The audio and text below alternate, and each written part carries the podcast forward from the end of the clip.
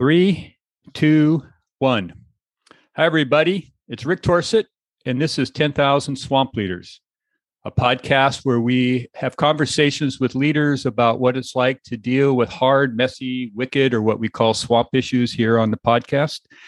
And um, I want to a acknowledge that it's been a couple weeks since you heard from me. I uh, had the good fortune of uh, spending two weeks in Paris and London, and the weather was fabulous. The work was great. The food was great. The wine was great. And uh, I am back now and I'm replenished and ready to go. Today is a, a kind of blessing day for me in, in my guesting here because I have a friend, a colleague that uh, I've known, Max, I think, for seven, eight years now. And um, and we do do some work together. Full disclosure, uh, we are uh, partners in crime and certain kinds of work that you're familiar with, and Max is going to get into in a little bit more detail here. But let me welcome to the show Max Martina. Max is the president of Cambridge Leadership Associates, which I'm going to give him ample space to explain what that work is as we go along. So, Max, welcome to the podcast and welcome to the swamp. Yeah, thank you, Rick. It's it's truly a privilege and honor to be with you. And uh, I just I love our conversations because I always learn something too. And you have this, uh, I'll, I'll toot your horn for just a second. You have this ability to reference and leverage the learning that you've accumulated over the last uh, little while to to make things relevant for folks. So it's it's really a privilege to be with you. Thanks for well, having me. Well, it's good to be here. Let's do some of that leveraging and connecting here in a moment. But be first, before we get into that, uh, tell people about who you are. You know, whatever you think is relevant for them to know about you in context for the conversation we're going to have would be great. Sure, that is that's a broad question, um, and so I could talk about, I suppose, my favorite color or where I'm from. Uh, but let me give you just a couple couple benchmarks. So I am a white, middle aged guy uh, living in the Pacific Northwest on an island, with the same island that you live in. Um, I think most critically, relative to the work that I've come to, I have been blessed. I think to uh, sounds strange to say, but to have been born into a family where there was a lot of social complexity. Um, and like many of us who have had experienced uh, experiences of trauma at a young age, that was foundational for some of the work that I later pursued in my life. Um, always knew that I wanted to help people, always knew that I had this uh, kind of pragmatic optimism, but struggled for many years to figure out the best avenue for that, right? How do I leverage my highest and best use in the service of helping others? That was a, that was a core question for me. And so over the years, I've been involved in uh, private practice, private business, rather, um, CEO a couple times over, ran a nonprofit uh, for many years. Um, and then over really about the last decade or so, pursued uh, executive coaching work and have done uh, a lot of work helping very senior teams and organizations do the messy work of change. And that work has been incredibly fulfilling for me. Not always easy, um, but truly rewarding. Does that uh, give us a start? Yeah, that gives us a great start. Um, and I know because I know your background, um, you somewhere back uh, in your younger life made a decision. And I, as i was doing a little research on max martina i realized i don't know what the fork in the road that caused you to end up at harvard. But so uh, I, I think it's relevant for what we know is ahead in a conversation to um, help people understand uh, your time at harvard and the influence it's had on how you are doing what you're doing today. Sure yeah, the, the road the road to Harvard, you know, and and I and again I feel blessed and privileged to have had that experience. Not not all of us can do that, but I, I think the road to that experience was also pretty non traditional. Um, and I'll and I'll just give you the kind of quick high level summary of how that happened. So for about 20 years, I, I actually after undergraduate school in the Midwest, I'm from New Hampshire originally. Uh, undergraduate school in the Midwest. Um, I thought I would become a U.S. Marine Corps chaplain. Hmm. Um, have a kind of um, spiritual upbringing and bent to me, and actually was uh, was was received into a full ride program in Boston University Seminary, um, where I started for about three months after a short stint in, in the corporate world, and was utterly miserable.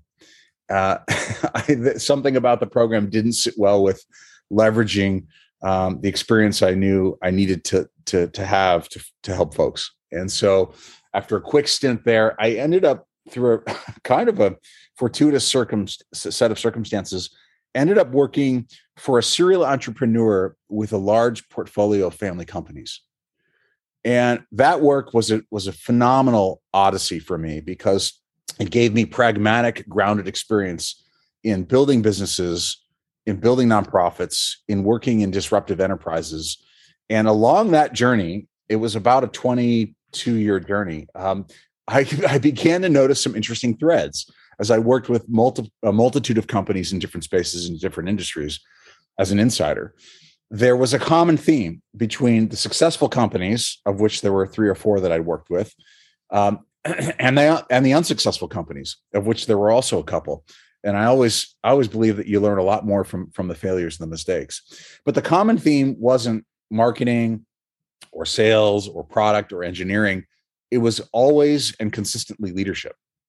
So you could take a very successful company, supplant it with ineffective leadership, and actually see the company crumble or drive it into the ground. Likewise, you could take a struggling company, supplant it with really effective behaviors that form the bedrock of leadership and pivot it and become successful. And I, and I saw this close close to my heart and close hand in many cases. And it was after that, about 15 years of seeing that, I said, that's interesting to me. That thing called leadership, those sets of behaviors that's fascinating. And so I looked near and wide um, and found this program at Harvard. And I said, that's what I have to do. Studied with an individual named Ron Heifetz, who you know as well, um, who is considered the father of um, adaptive leadership, right? Namely, the study of how do individuals, teams, and organizations do the difficult work of, of change and innovation. Um, and so that was a mid career journey for me. Um, and from there, I continued, I, actually left that was asked by Ron to run his leadership consultancy, Cambridge Leadership Associates. And at the time, my wife and I uh, had a third baby on the way, and we said we don't want to live in New York City, and uh, made a life change to move west. Um, and I continued in my in my for profit work. But as as life has a way of happening, you know, things come full circle. And about four years ago, we ended up purchasing CLA and and have expanded that platform. Um, it's it's been a blessing. So yeah, the journey is is not linear by any stretch. All right, so uh, so let's get into uh, some specifics here around. So you at that point when when you had the insights about the the potency of, of good leading and how it can affect the trajectory of an organization and vice versa, uh, and then you had the opportunity to understand uh, what Ron Heifetz was uh, advocating at Harvard in, in, in, the form of adaptive leadership. Uh, what is it about that work that has you has your attention? What is it about that work that had you decide to take on CLA as a president? And we should we should say that when you took it on that organization needed a boost. It needed good leadership. Yeah. Um, so, what is it about that? Because there's lots of places you could have gone for leadership work. Yeah. What is it about adaptive leadership that draws you in, and why does that work matter to the world, in your opinion? Yeah, great, great question. Um, well, you you and I have this conversation a lot, and I think it's important to say that adaptive leadership is a set of tools, practices, and frameworks but it is it is a set uh, of tools and practices and frameworks that doesn't exist in isolation. There are many tools, practices, and frameworks in the market, in the broader market of ideas, to help folks think about leadership. Um, so, in, in, that context specifically, I you know it, it spoke to me um, as a as a youngster, as someone um, growing up in, in formative years. I, I think there were some catalyst moments that helped me relate to that work in ways that were for me very profound.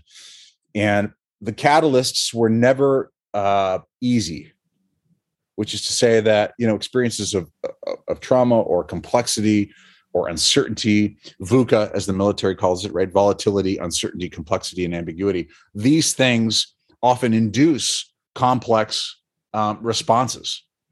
And so as I as I began my formal study in this topic of of both change and uh, including adult development, how do individuals uh, make decisions, create meaning, and think about purpose? This is a this is a, a practice called adult development. Um, there were for me, in, in very simple terms, there were primarily two catalysts for, for human behavior change. One was crisis, right? So when we encounter crisis, if, if I if I write with my right hand, right, or I brush my teeth with my right hand, and I break my wrist, then I'm forced to adapt. I'm I'm literally forced to, to use my left hand. That's a very difficult process, right? Short of that, I have to be very intentional. So either crisis or intentionality are often the catalysts for behavior change, and most often it's crisis, unfortunately, right? And so, as I as I as I had many experiences both in my childhood and then professional career of seeing people exposed to crisis, right?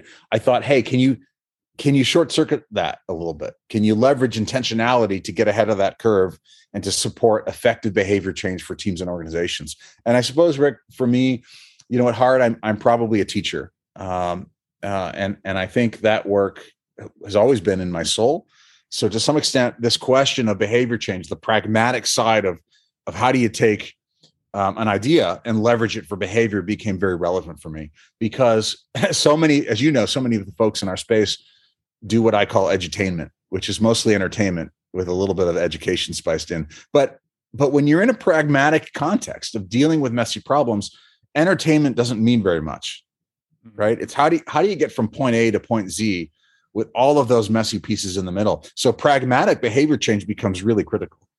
And the habit forming tendencies is, eh, are part of that, of course. All right. Um, so, so, so I have to ask you here. Uh, so we've been in this conversation for uh, about 12 minutes.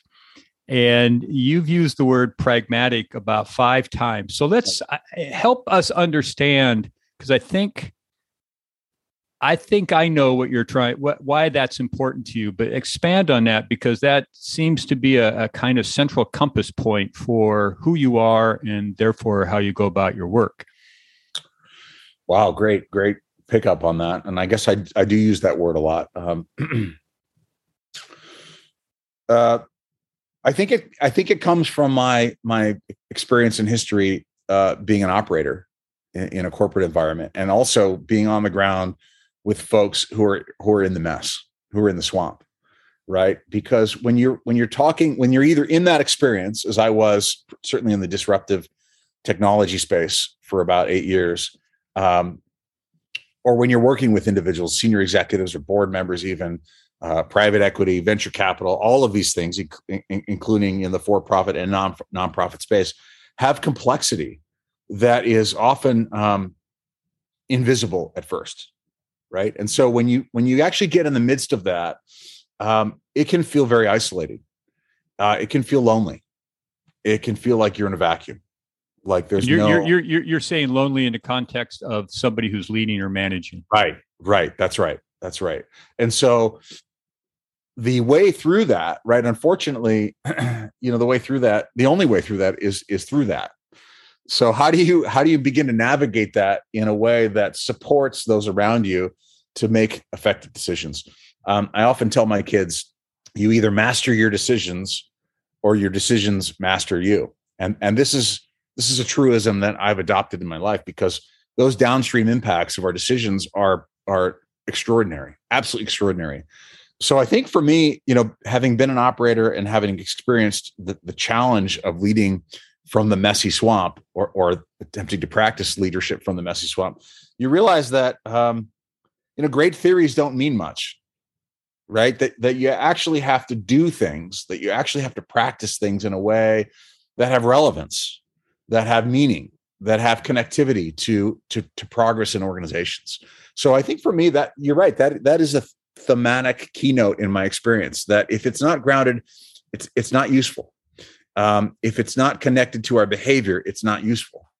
Uh, so the work of helping folks connect effective behavior to making systemic and incremental gains in the pro- in the practice of leadership is is for me, you know, a, a life work.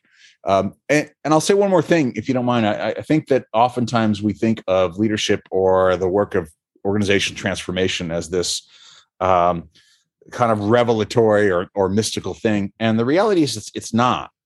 It's kind of like, you know, learning an instrument.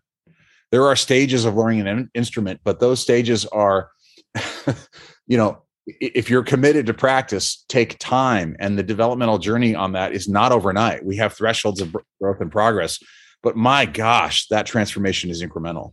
It's a it's a two to three to four percent compounded return year over year if we're consistent. Right. Um, you know, the, one of the one of the great examples, Warren Buffett uh, was at a. I may have shared this example with you before. He was at a symposium celebrating, I think it was Fortune Mag or Forbes magazine's 100th anniversary. And someone from the audience asked him, they said, Warren, you know, the stock market, this is a few years ago, the stock market's trading at 17,000. Where will it trade at in another 100 years? So 100 years from now, where will the Dow Jones be? And without missing a beat, he said, well over a million. Right. And the audience laughed. They actually laughed. And yet he, uh, he this is why he's the Omaha you know uh, the the the sage of Omaha, right? Whatever the, the catchphrase is for him, because he understands that compounded interest has this incredible exponential impact, right? So in the same way that in the markets, right, he, he was actually being pessimistic. Average stock returns are 7.8% or 8%. He was projecting, you know, five and five and a half percent. So the idea connected to human behavior is actually similar, right? If we could see incremental gains of three to four to five percent, and we commit to that growth over time, the compounded impacts to organizational life is, they're astounding, absolutely astounding. and I've so seen I wanna, that. Yeah, I want to come. I want to come back to this premise you're putting forward about leadership as a practice. Okay. We, we need to return to that because I, I agree with you about the not only the, the importance of it, but the reality is that that's how development happens. Yeah. Um, and we want to help people think a little bit about what is the design of their leadership practice, perhaps in our conversation. But before okay. we do that, uh, it's been my experience and and uh, and it's well documented and you know this and ron's written about it and marty linsky his partner has written about it is that uh, one of the biggest mistakes that leaders make is misdiagnosing the problem. And yeah. uh, and the the importance of problem diagnosis is that once you've arrived at some conclusion about what it is, you deploy resources of organizational resources, time, money, people, and if you've got it wrong, those are gone. Mm-hmm. And if you're the the leader or authority figure who actually uh, deployed those resources, your credibility has been seriously undermined inside the organization and maybe with stockholders, stakeholders outside. Uh, my premise is that part of the reason we're culpable uh, to that situation is that we grow up in a system where we're rewarded and recognized for knowing answers to problems. I agree. Education, education does that for us. Uh, our early career jobs do it because that work tends to be pretty black and white, and we can achieve goals and outcomes. But as you progress in your development in your in an organization or in a structure to management and leading, uh, those problems naturally, by the nature of the elevation, are messier and more complex than they were at a lower level. Yeah. So, talk a little bit about um, the importance of and what's involved with developing as part of your practice the ability to diagnose a problem more accurately than we're likely predisposed to do? Great question. Wow. um, before we go there, if you don't mind, I'd, I'd like to posit uh, just a, a, a, real quick definition of leadership, if you don't mind, because I, I think that will help set some context and to, to the conversation. So, um, and may, you've covered this in previous podcasts, but but my definition has an acronym, and I'll give it to you real simple. It's L equals FOO, F O O.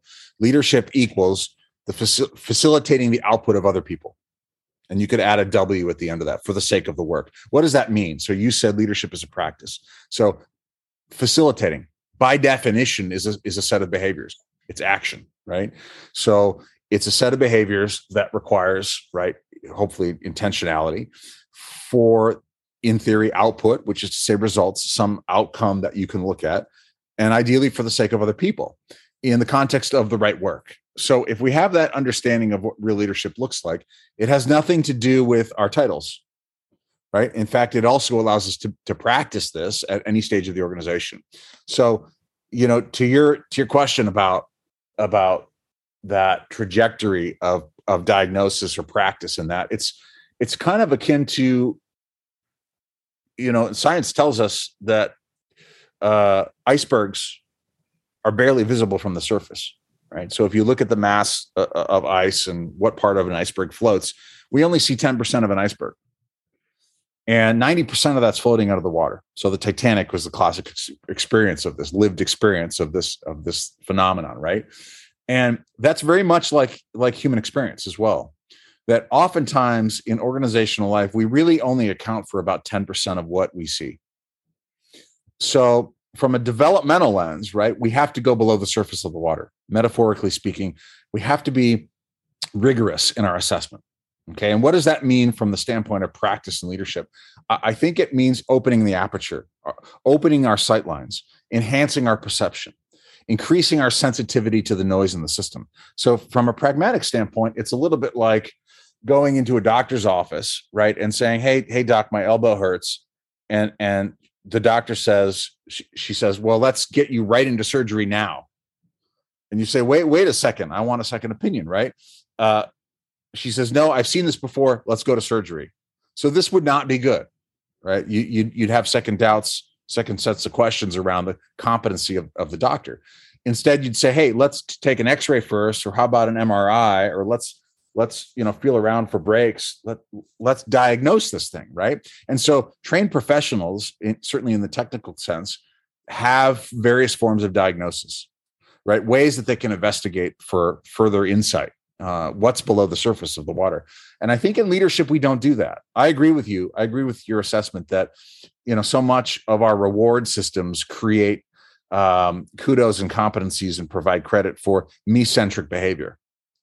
And interestingly, I think that's the tie-in to adult development. So we know that adults that make decisions based on me-centric behavior tend to miss the 90% below the water. Right. So yet later stage development when we're talking about people that that create meaning through a, a slightly wider aperture right begin to think of others in the context um, of the, the holistic and the organizational uh, parameters right? And so from that standpoint what does diagnosis look like well unfortunately i, th- I think the academics who um, suggest that trait theory is a way to go I think they get it wrong. Okay, so just a quick snapshot. Trait theory says that if we look at fam- famous leaders of all time, we can copy their traits and emulate them, and then we too can be successful leaders. Right. Uh, that doesn't work, and I, th- I think that doesn't work because none of us live in 1863 anymore. We're not facing uh, a civil war like Abraham Lincoln was. Right. So what this means is that every situation is unique. Every context is different. And in that sense, leadership has to be stage appropriate. It has to be context relevant. So what's relevant for a senior corporate uh, vice president, you know, of a large company, multi-billion dollar company, is very different from what the reality of a uh, of an executive, you know, at a small nonprofit in a local inner city school district needs to face. Very different dynamics, right? And so it's really hard to say, you know, what do you look for? because the context is different. Now, I think there are some best practices that we could talk about that. If that yeah, so let's let's let's do that then, because uh, you know one of the one of the goals of the podcast is to uh, for me is to recognize that there are people who are younger and less experienced in this conversation than you and I might be, or other people who've been on the show. Um, but they have aspirations and goals to uh, be effective leaders. And a lot of them have chosen to um, work in very complex situations. Mm-hmm. And so I imagine that maybe they'll happen across this conversation with you and I walking in the park and say, what's this 10,000 swamp leaders thing? And who's this Max Martina? So I'll give it a listen.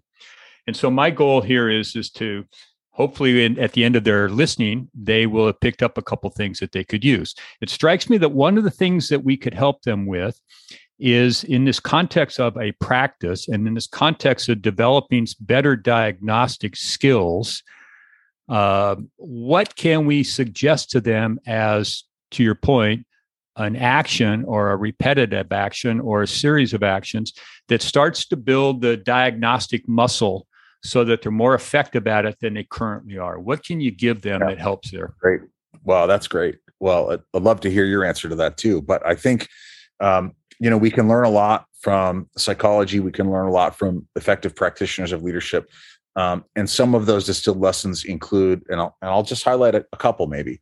Um, we could dive into these individual, but we've talked you've talked on your podcast before about the metaphor of the balcony right so there's actually some baseline science behind what that means so the, the metaphor is hey we spend 90% of the time on the dance floor right which actually limits our sight line we can see in a six foot radius effectively if the dance floor is crowded how Dan, do we Dan, Dan, dance floor could be the actual office or the or the shop floor right. or those places where the right. work gets done that's right yeah the engaged practice of behavior necessary to drive organizational life forward, right? Um, how do we get off the dance floor? So, how do we take a step up to the balcony and spend some time? And again, that time is not very long, but spend some time broadening our aperture. So, the science around this is partially about pattern breakage. So, oftentimes in organizational life, what we want to do is disrupt the flow, uh, uh, uh the traditional flow of movement. So, we we actually create disruptions in our pattern behavior and what that does for both ourselves as as in the metaphor of getting on the balcony as well as um, you know the people around us is that it, it causes them to, to to see something new and this is actually I, i'm i love these conversations because what we realize is that leadership is multidisciplinary so there's actually application here to the philosophy of aesthetics. If you if you if you take any philosophy classes, aesthetics is one of the branches of philosophy. And there's this great debate across philosophers around the science of creativity. How does creativity actually happen? So I know this sounds tangential, but let's talk about that real quickly. It's the proverbial Newton uh, having the apple fall on his head.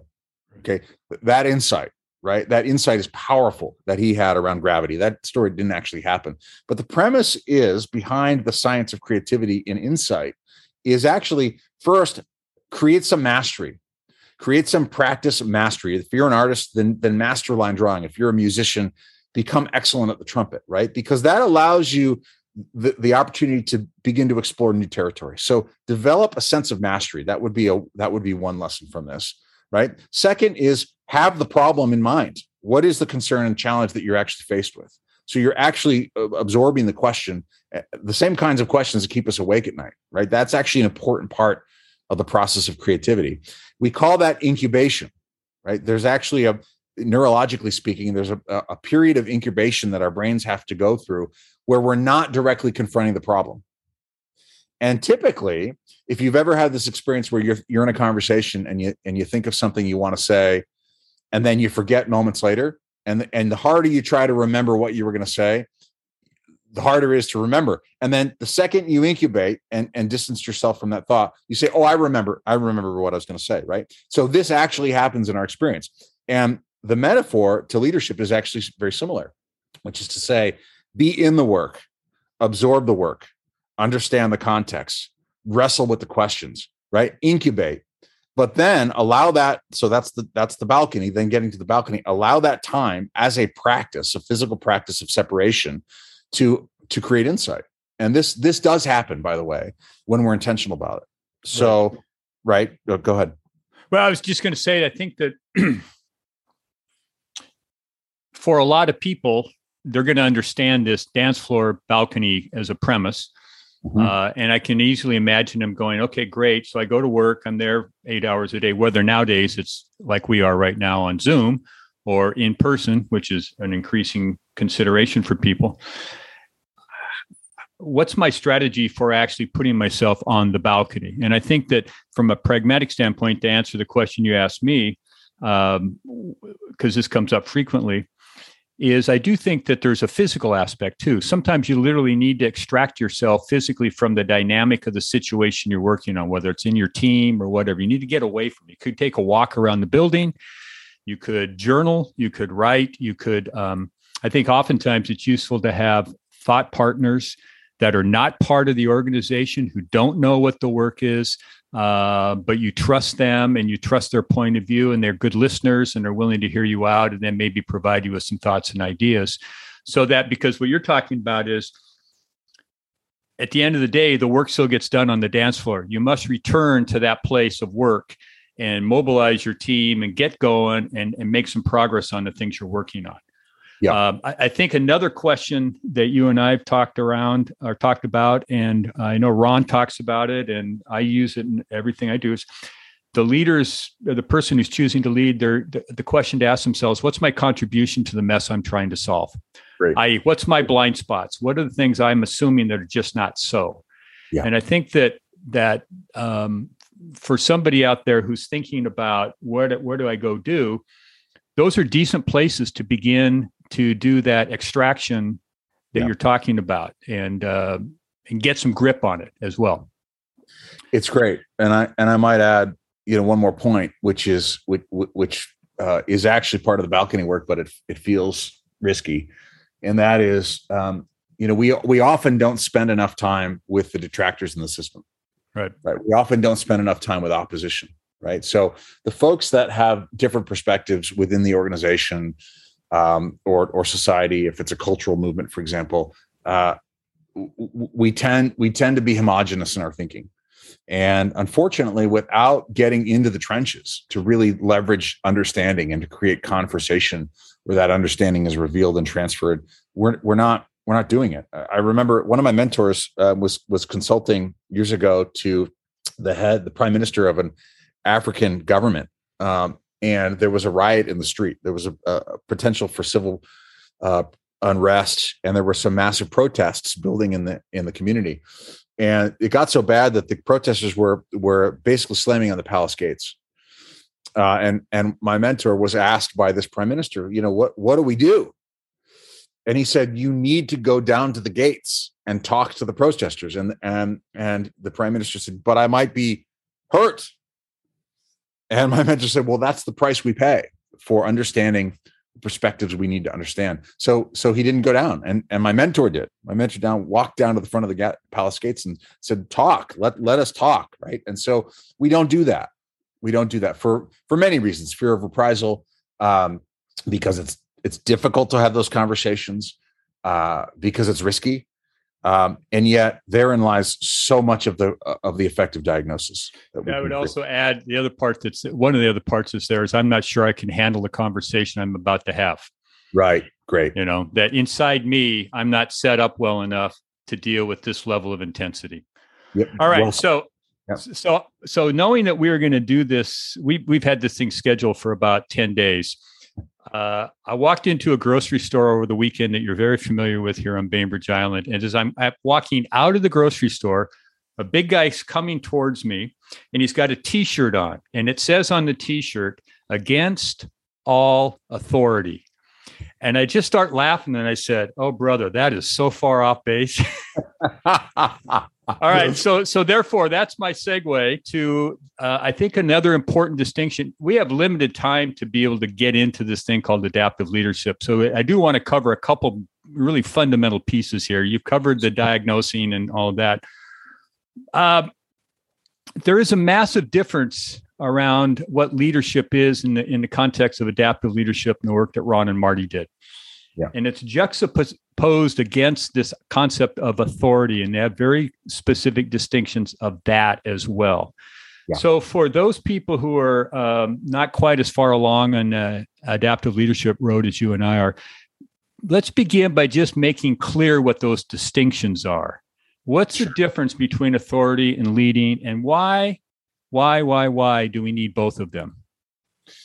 Yeah, great. Well, I I've seen T-shirts like that before too, and uh, you know, it harkens back maybe to the movements in the '60s and '70s where bucking bucking authority was sort of the that that was the norm, right? Um, yeah, yeah. I, I might, I might add, he did look like a '60s hippie, but I didn't want to put that in. well, it's great though because you know there, there's actually a lot of value in cult- counterculture movements and and those kinds of re- revolutions, so to speak. But uh, you know, when we when we just let's take ourselves for example, right? So the human condition for us uh, on this earth is is pretty consistent in the sense that when we're all born, right, as as mammals, as as a species, uh, human beings, Homo sapiens, we are fundamentally dependent upon adults for survival, literally, um, for for years, at least a couple of years physically, right? So compare that to most mammals, like a whale or a giraffe, right? A giraffe can walk within 17 minutes of, of its birth, and and yet humans take years. So we develop these very complex relationships to authority, right? We we we need them, they serve they help us survive they nourish us they protect us they guide us um, and yet somewhere along our adolescence um, or if we aren't fortunate enough to have loving parents uh, we encounter something that looks very different from that right? Authorities end up abusing us or hurting us. Um, we begin to learn that perhaps we can't tr- trust all authorities right? And, and and therein lies the complexity that we have as a species with this idea of of power power dynamics authority dynamics. And some of us we become afraid of authority right? We bow down to it. And some of us do the opposite. You know we we we rebel against it um, classic teenage rebellion coming of age tales right? So so humans have this inbuilt complexity to these authority dynamics. And so the really critical thing for leadership is to have healthy relationships to authority right? To respect authority enough for the services that it provides but so, not so much that we can't actually move through difficult challenges. Because the reality about authority is that when the challenge gets messy authorities have no additional clarity around how to solve problems. Because the, the sole function of, of authority is to guide direct and protect right? And that works really well in times of stability. It works really well when you know if you're a, if you're a, a member of a pack uh, or a, a, tribe or a pack like wolves for example travels travel in packs. Wolves have done and had common behaviors for thousands of years. It's worked very well right until humans came along and threatened their existence. So those behaviors of stability and authority work really well for the most part but the problem is right when you introduce complexity something drastically different ecological okay. change all right, right, so let's let's just pause there and we'll yeah. go to there, but let's yeah. just back up a second and dig yeah. a little deeper into uh, direction, protection, uh, and organizing. You know, g- getting the systems right. So so help people understand so they can see in because I think uh, a, a way that I talk about this often is that the organizational chart is a map of authority. It's not a map of leading. Right because right. a lot of position descriptions in the org chart have very explicit descriptions of what the levels of authority are for that position in that system. Yeah. Which is to say that if you inhabit it and you leave today and I step in tomorrow, I inherit a certain amount of formalized authority based on the position description. Yeah. And it's in line with those elements that you just described. Where are we going?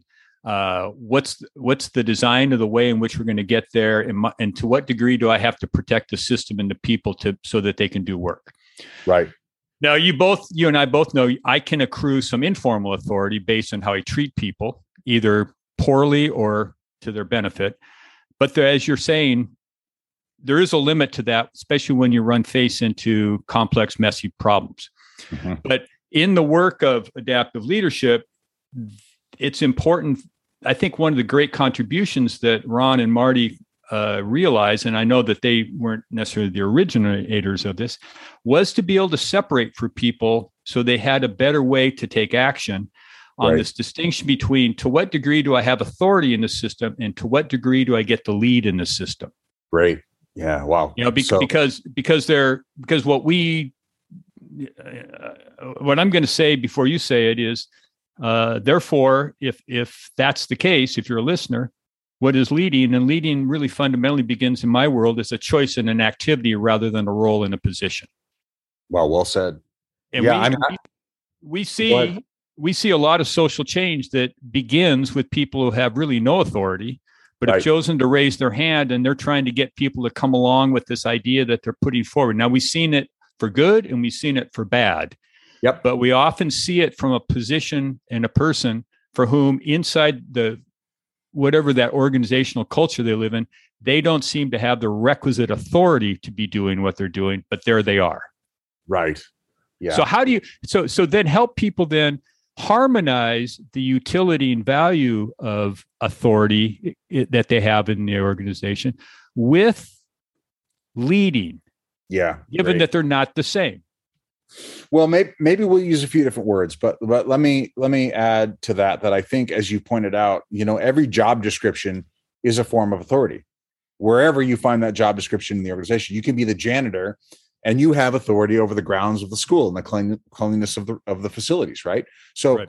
you have that authority, and and the, and the challenge with this is that if we if we don't provide if we don't provide those services well, typically societies or employers will say we're going to remove that authority from you. You're fired. You didn't keep the facilities clean, right?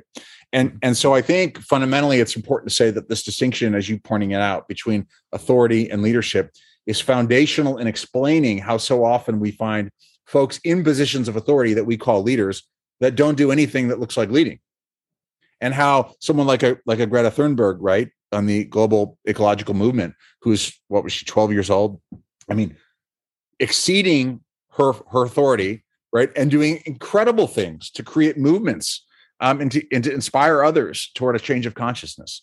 So, this idea, right, that in some ways leadership is distinct from authority. I, I, I've been using these terms lately that leadership is really about distributed agency.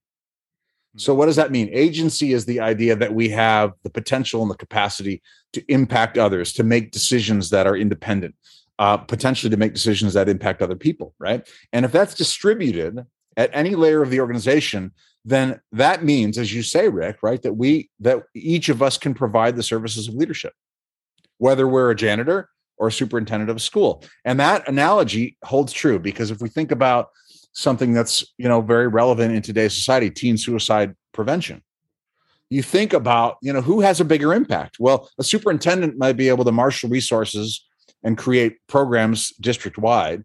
But a janitor is on the front lines and here's a child crying in the bathroom, right? So think about the impact of a janitor in the context of leadership for preventing suicide of, of teenagers, right? Context matters, location matters. Um, distributed agency is really about how do we how do we intervene in systems to create uh, upside, change, right. movement. All yeah. Right. So let's let's uh, let's work with this then. Okay. Uh, 10,000 swamp leaders is also, to use your word, a pragmatic conversation. Yeah, I love We're it. Trying to help, trying to help people of any age to, who are choosing to lead to, to be more effective. Mm-hmm. So it also strikes me that somebody with some decent amount of authority in the organization and a willingness to lead and to follow your uh, uh, description of, of distributing the first place to go to work is agency of the next level of people that report to me mm-hmm. to free them and permission them to take more leadership into their hands to make choices and to create a space where it's safe to fail because you're going to fail oftentimes when you're leading yeah and and also therefore a, a space that says when no matter what the outcome was let's collectively or individually gather one on one or as a group and find out what worked, what didn't work, and how can we all benefit from this so we can grow the agency of the of the culture of the organization of leading. Yeah. Yeah. So, what's your, in your experience with Cambridge Leadership Associates, working with organizations for whom this is a goal? Yeah. What have you learned about how to do that kind of work so that it works? And also, what have you learned about how it doesn't work and maybe in part because you misdiagnosed how it worked yeah wow great question and i'm and i'm thinking about that in the context of some clients and some pragmatic examples um, because i think that helps us illustrate you know the ideas that we're thinking about here um, and, and, and, max max when you uh, just uh, when you give an example obviously not naming your organization yeah. start right. with the challenge that they were facing that brought you into the conversation in the first place why what was going on for them that said maybe, just maybe, these guys at CLA can help us because we can't help ourselves right now. Sure. Well, well, the and a very obvious. There's there's many, right? Um, I could talk about you know public utility districts and energy distribution. We could talk about uh, the UN uh, agency in the UN that helps children uh, in East Asian countries with resource distribution. We could talk about, you know, th- this is the the fantastic perch that I have to be able to see a lot of patterns across organizations. Let's let's talk about um, let's talk about a nonprofit that's local to Seattle that works with homeless youth. Okay, so here's an organization that is resource resource constrained, certainly in the COVID context, operating in unprecedented times. And homeless youth, youth, it turns out, in the Northwest is a big problem.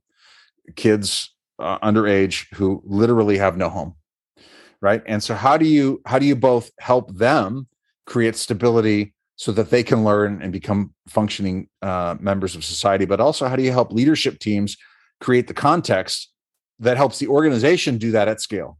Right. Right. And yeah, so that there, there's an example, right? And I and I think so much of what you've just said is is so true. I would I would call that in shorthand, you know, the, the work of leadership in in part is about creating a powerful holding environment.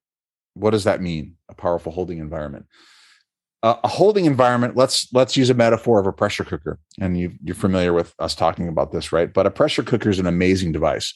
It can cook a roast in you know a fifth of the time and it works by by literally forcing the the heat into the fibers of the meat if you're cooking a roast right and so to do that you have to have a steel vessel that is secure if the heat and pressure get too high this is this is a risk the the, the pressure cooker the instant instapot could actually explode right?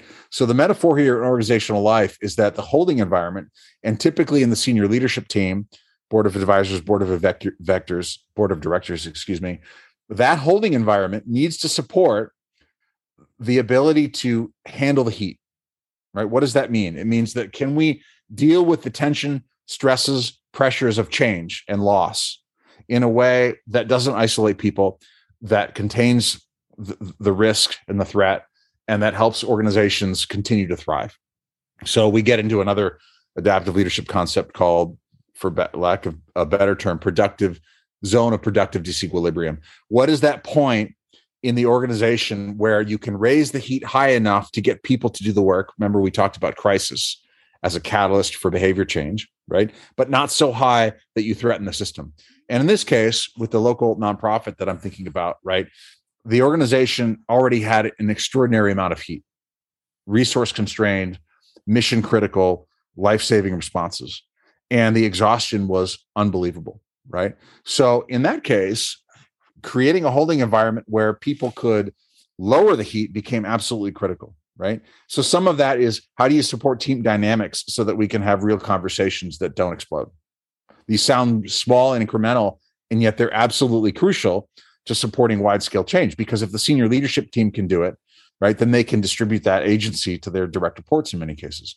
Um, you know, another another uh, example for that team is with senior leadership driving effective change, how do you then uh, broaden that mission to the participants in the programs, right? And so there's incremental pieces that that are part of that work too. Yeah, Unfortunately, it's, it's it's not you know it's it's unique to every context. It's unique to every organization. Yeah, and and I think in your description to make it explicit for people is that holding that container, that holder space that you're describing, um, is an act of authority. There are people for whom they can con- construct that.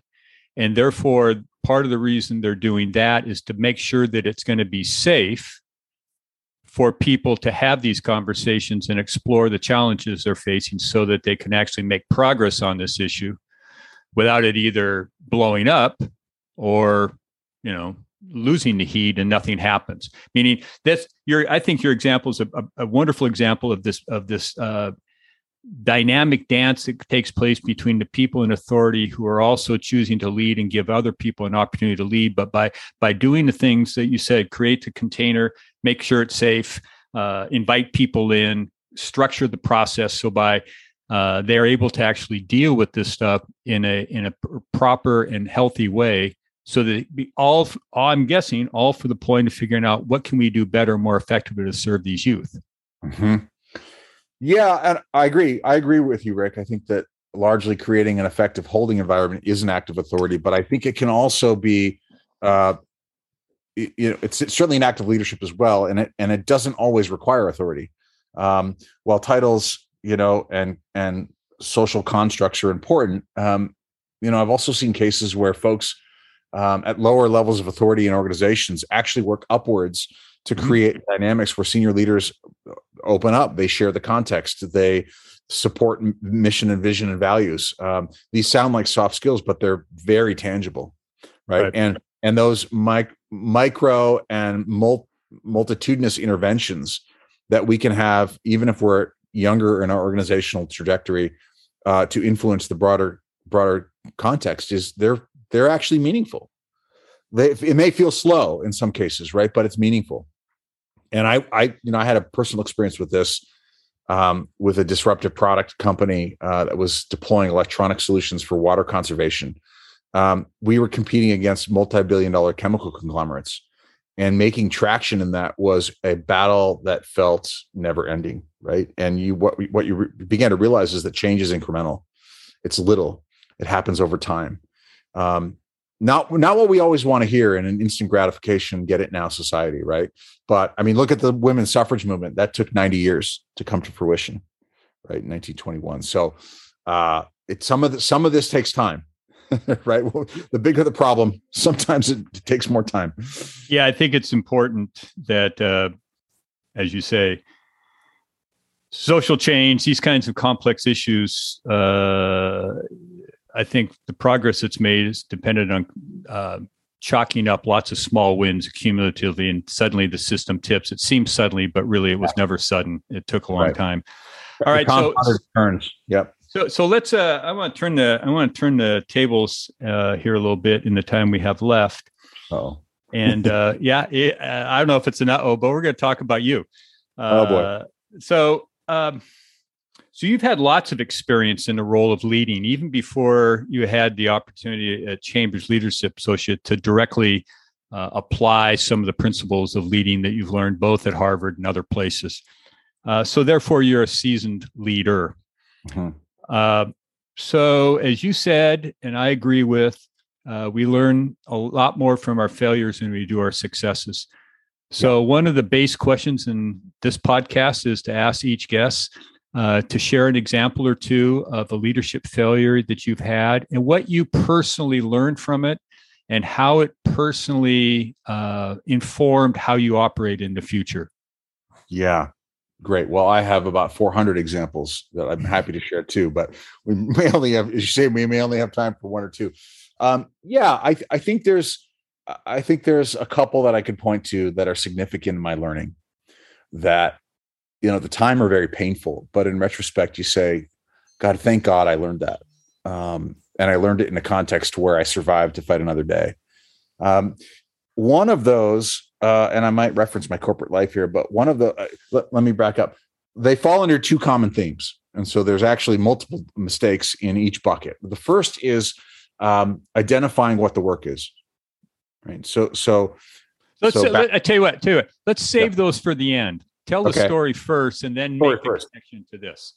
Yeah, sure. So, so um, I mentioned this this technology company that was applying uh, electronic solutions um, for water conservation in industrial applications, and we were competing against chemical conglomerates. Um, this this organization was run by uh, the head of this family portfolio of companies, and this was an individual who uh, you know, really for lack of better words, was very headstrong in his approach to uh, to organizational life.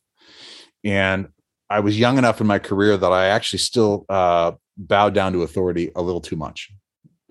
Um, and so, uh, multiple instances of really not moving the ball forward because I deferred to decisions made by a senior authority, right? To which actually slowed the organizational growth down. So these could be seen in, you know, hiring missed, missed decisions, um, decisions on go-to-market strategy. So this is a for-profit context, right? Um, missed decisions both in timing and application around um, uh, around product development and design. I mean, mm-hmm. a lot of missed decisions, and in many cases because I assumed incorrectly that this individual with more experience, more authority, um, knew knew the market, knew what they were talking about, right? Actually, I was closer to the market. I was closer to the problem. Um, I had less authority, but I I had a greater clarity on the context of, of the issue and the challenge. So I can count, you know, four or five of those issues related to not moving fast enough, not pushing hard enough. So right? what did not, you, what, what, and what did you learn about yourself? Forget him for the yeah. moment.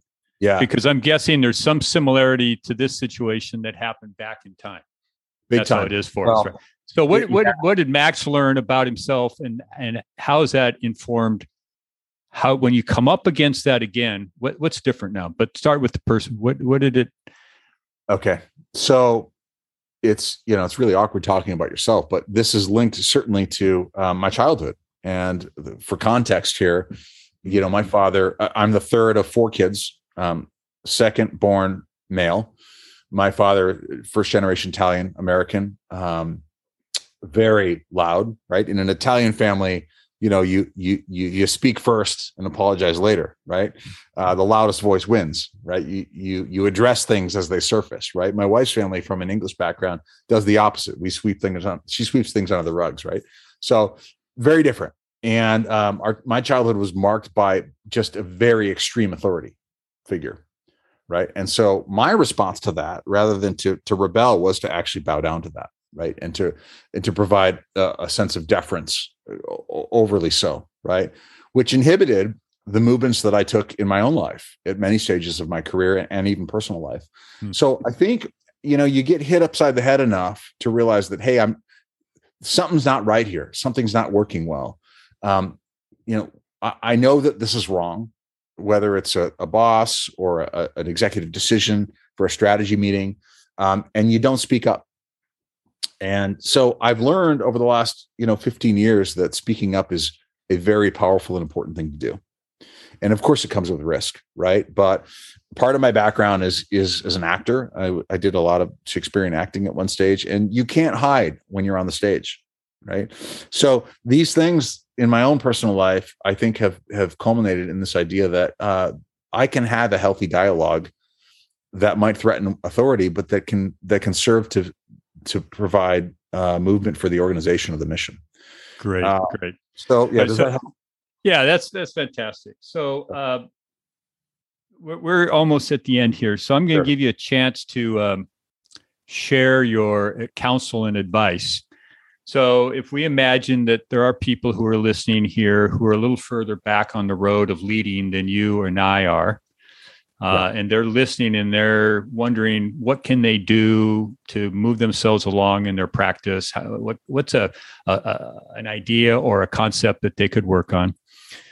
What's a couple of pieces of advice that you have for those people that could help them stay the course and keep moving in their journey of leading great uh, maybe two i'll offer two so one is explore and discover your HBU. HBU is an acronym.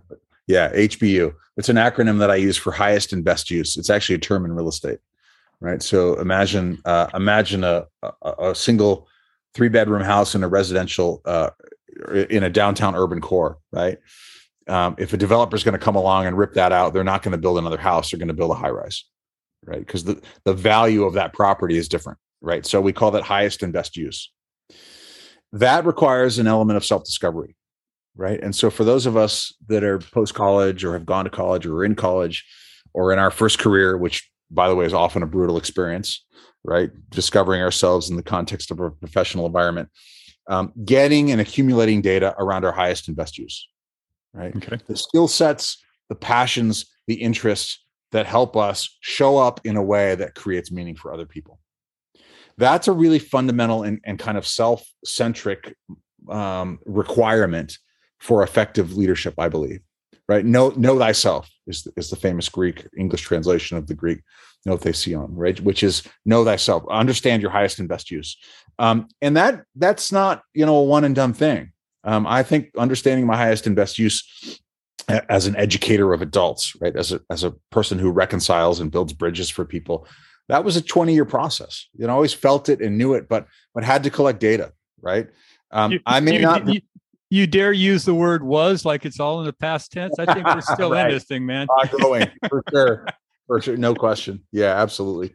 Um, and then if I think there's there's a second set, you know, of uh, of ideas that I would suggest for folks is, um, and maybe dare say is it a secret to life? I don't know, but this this fine line balance between being highly intentional in our lives and and yielding enough to allow the universe to you know to to open up in unique ways. Um, folks that are overly ambitious and highly uh, or excessively intentional often miss opportunities right? Folks that are too passive actually don't deploy enough intentionality to to pursue their interests and their dreams so that is to say become intentional with your decisions right? Um, make good decisions, but if they're not good decisions, then at least make them intentional. don't don't be passively deciding things in your life that impact uh, how you show up in the world because when we when we're intentional rick as you know right this developmental journey um, becomes uh, more apparent to us we see the progress that we, that we make and typically we make more progress relative to where we want to go so discover your hbu become intentional with how you show up. And that includes you know for those of us later in, in later stages of our career um, becoming intentional is also an act of leadership right? We yep. may not always get it right but if we're intentional then at least we've you know we've made an informed decision. Right and that's right. always better than a misinformed decision so in my mind.